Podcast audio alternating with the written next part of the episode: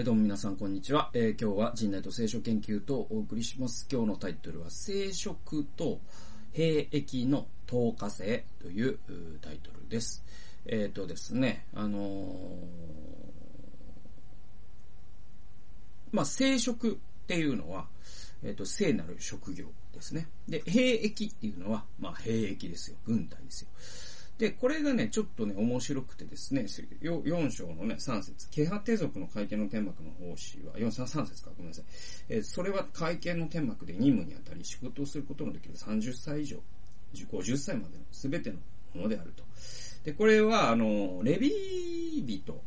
ていう、その、いわゆる祭司の部族がいるんですね。アロンの子孫ね。で、このレビ族という人たちが、あの、そのイスラエルの祭事を司る、そういう宗教的な、ね、えー、部族なんですよ。だからこう、相続地を持たないとかってことが後で出てくるんですけど、うーこれね、面白くて、これ30歳以上50歳までっていうのは20年しかないんですね、その、働けるのがっていうか、その、現役でいられるのはね。だからそれだけ、なんていうかこう、厳粛な務めだったということも言えるわけで。で、これね、仲介書によると、あのね、補修後が、に、これって、えー、基準がね、引き下げられて、20歳以上になるんですよ。これね、エズラ記3章8節に、出てきます。で、エズラっていうのは補修後の、その神殿を再建して、そのね、イスラエルの宗教制度をもう一回復興した人だけれども、補修後に、この30歳だったのが20歳になるんですね。これね、おそらくですけど、補修後はちょっとあまりにもこう人手が足りてなかったんじゃないのということなんだと思うんですよ。はい。で、えっと、20歳以下に引き、あ、以上に引き下げられます。で、まあ、30歳以上と20歳以上っていう、その時代背景によって、その年齢は変わったんですけど、いずれにしても、この人々の任務っていうのは、えっ、ー、とね、ヘブル語ではツァーバーという、うヘブル語で表されるそうです。この任務という言葉が。で、この任務という言葉って、えっ、ー、と、ツァーバーっていうのは、ツァーバーっていう風に表されるこの任務という言葉ですね。4章3節の。これって、えっ、ー、と、軍務と同じ言葉なんですって。兵役につくっていう言葉と、サーバーって同じ言葉、ヘブル語なんだそうです。で、あのー、現代でも、現代のヘブル語でも、サーバーっていうのは兵役を表すんです。で、これは僕の、えー、仲介書で、えー、読んで知ったんですけれども、おだから、レビ族以外にとっての兵役や軍務が、レビ族にとっては、聖女の造営とか、器具の運搬や保全といった祭祀の補佐をする仕事と10日だったっていうのがわかるんです。つまり、うんと、イスラエルっていうのは、今、まあ、あの、古代と今で全然、まあ、あの、そもそも、あれが違う、文脈違うんだけど、まあ、今もね、イスラエルって全員兵役義務があることで知られてますよね。だから、兵役義務が残ってる国って確か多くはなくて先進国の中で、えっと、ほとんどが志願兵ですね。アメリカ、日本を含むね。え、っと、例外的なのがイスラエルと韓国と、確かスイスだったと記憶してます。確かね。うん。うん、そんな感じなんですよ。で、イスラエルってそういうふうに、えっ、と、ある年齢になると、義務として、国民の義務として兵役につくってことがあります。で、えっ、と、当時の、まあ、古代社会なので今と比較する意味はほとんどないですけども、当時のイスラエルも当然、兵役義務があったわけですよ。で、その兵役義務っていうのは、あと、レビビト以外にあったんですよ。だけど、レビビトっていうのは、その、サーバーですね。その、えー、天幕に使える、つまり宗教的な儀式を行うこと自体がレビビットにとっての兵役だったんだっていうことがわかるわけです。同じ言葉が使われてるわけですから。で、それはつまり、えっ、ー、と、軍務と同じように、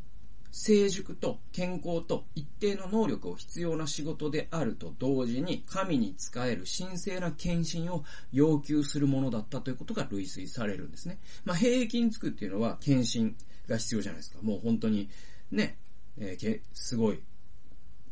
100%のコミットメントを軍務っていうのは求めるわけですよね。はい。で、えー、これね、あの、アメリカでね、軍務につつくことをインザサービスって言うんですよ。で、うんと、また社会的な規範としてアメリカの社会ってそういう軍務についてる人を尊敬しなければならないっていう社会規範があるんですね。例えば、あの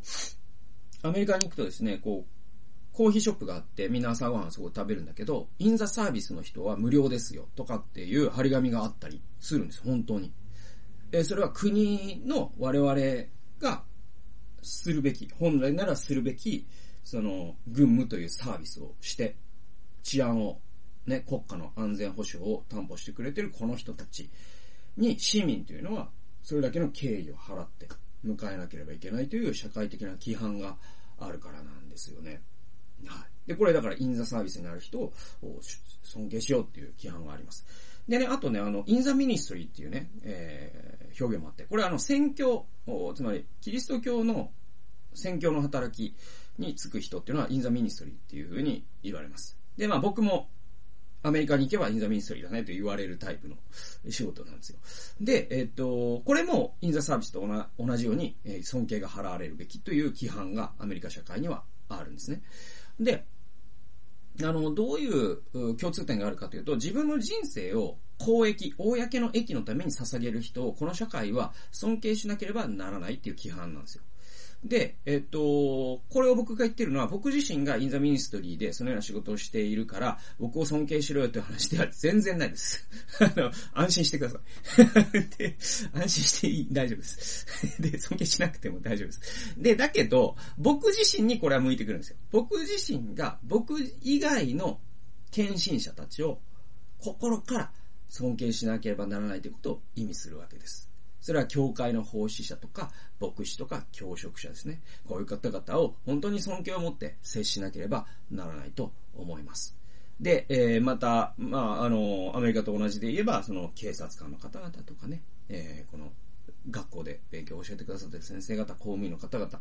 えー、自衛隊の方々、ね、そういう方々に、まあ政治家の方々もそうでしょう。公益のために働いている人たち。その実態にはね、汚職とかもね、部分的にもちろんありますよ。ありますけれども、全体としては、本当に、えー、僕らがそれをやらなければ本来いけない仕事をしている人たちなんですから、尊敬する必要があると思います。で、えっと、僕自身は、じゃあどうかというと、あくまで謙虚に、えー、むしろ世間からの白い目、これを受けることのが多いです。で、白い目こそ私が受けるべき仕打ちだと思ってですね、へり下り続ける必要があると思います。常に。僕がなんかせん、あ、陣内先生、すごいですね。まあ、無限、あの、永遠にありませんけど、そんなことは。だけど、永遠にありませんけど、そういうふうに言われるようになったら終わりだと僕も思ってるので、あの、なんか、仕事とかをね、言って、キリスト教の仕事して NGO でとかって言うと、ね、もうなんかゴミを見る目でね、見る目に変わることって結構僕は日々経験してて、それこそが俺の受けるべきものだぞと、いつも僕は自分にね、言い聞かせています。だけど、えー、相手に対しては非対称に、えー、反対にですね、えー、尊敬を払う。牧師先生に、そしてまた教会の働きに、えー、人生をかけている人たちを本当に尊敬していかなきゃな、えー、僕自身は思ってます。でね、僕自身にじゃあもう一個返ってくるのは他のね、教職者を尊敬しろよっていうのともう一個が、あ自分自身だからその、えっ、ー、と、ツァー、ツァー、なんだっけ ヘブル語のね、このツァーバーですよ。ツァーバーなわけですから、僕自身もツァーバーなわけですから、ね、 in the ministry だから。えー、だから、軍務にいるのと同じことなんですよ。で、軍務にいるってことは、規範と規律を持って、えー、奉仕するってことじゃないですか。で、軍隊にいる人ってさ、軍隊にいる人って、すごい芳醇な食生活をして、ものすごく太ってとかっていうのはもう、職務怠慢なわけじゃないですか。ね、膝が、体重が160キロあるから膝が悪くて走れませんっていうのは、軍隊では職務怠慢の域に達するわけですよ。お前食生活ちゃんとしろよってことになるわけです。走り込めよってことになるわけじゃないですか。ね。で、えー、やっぱりですね、僕も軍隊にいるのと同じだと思うので、神の前に厳かに奉仕を全力でする必要もありますし、またそれを支える健康管理も仕事のうちだと思ってですね、えー、軍隊にいるんだぞと思いながら体を作っていかなきゃなという、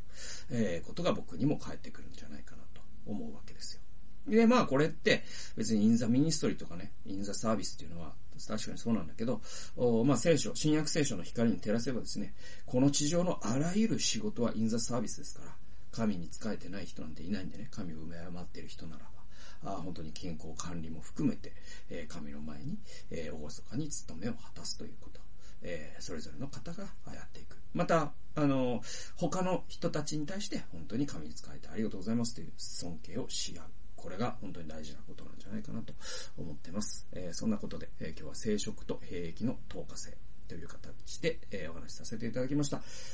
最後まで聞いてくださってありがとうございました。それではまた次回の動画及び音源でお会いしましょう。さよなら。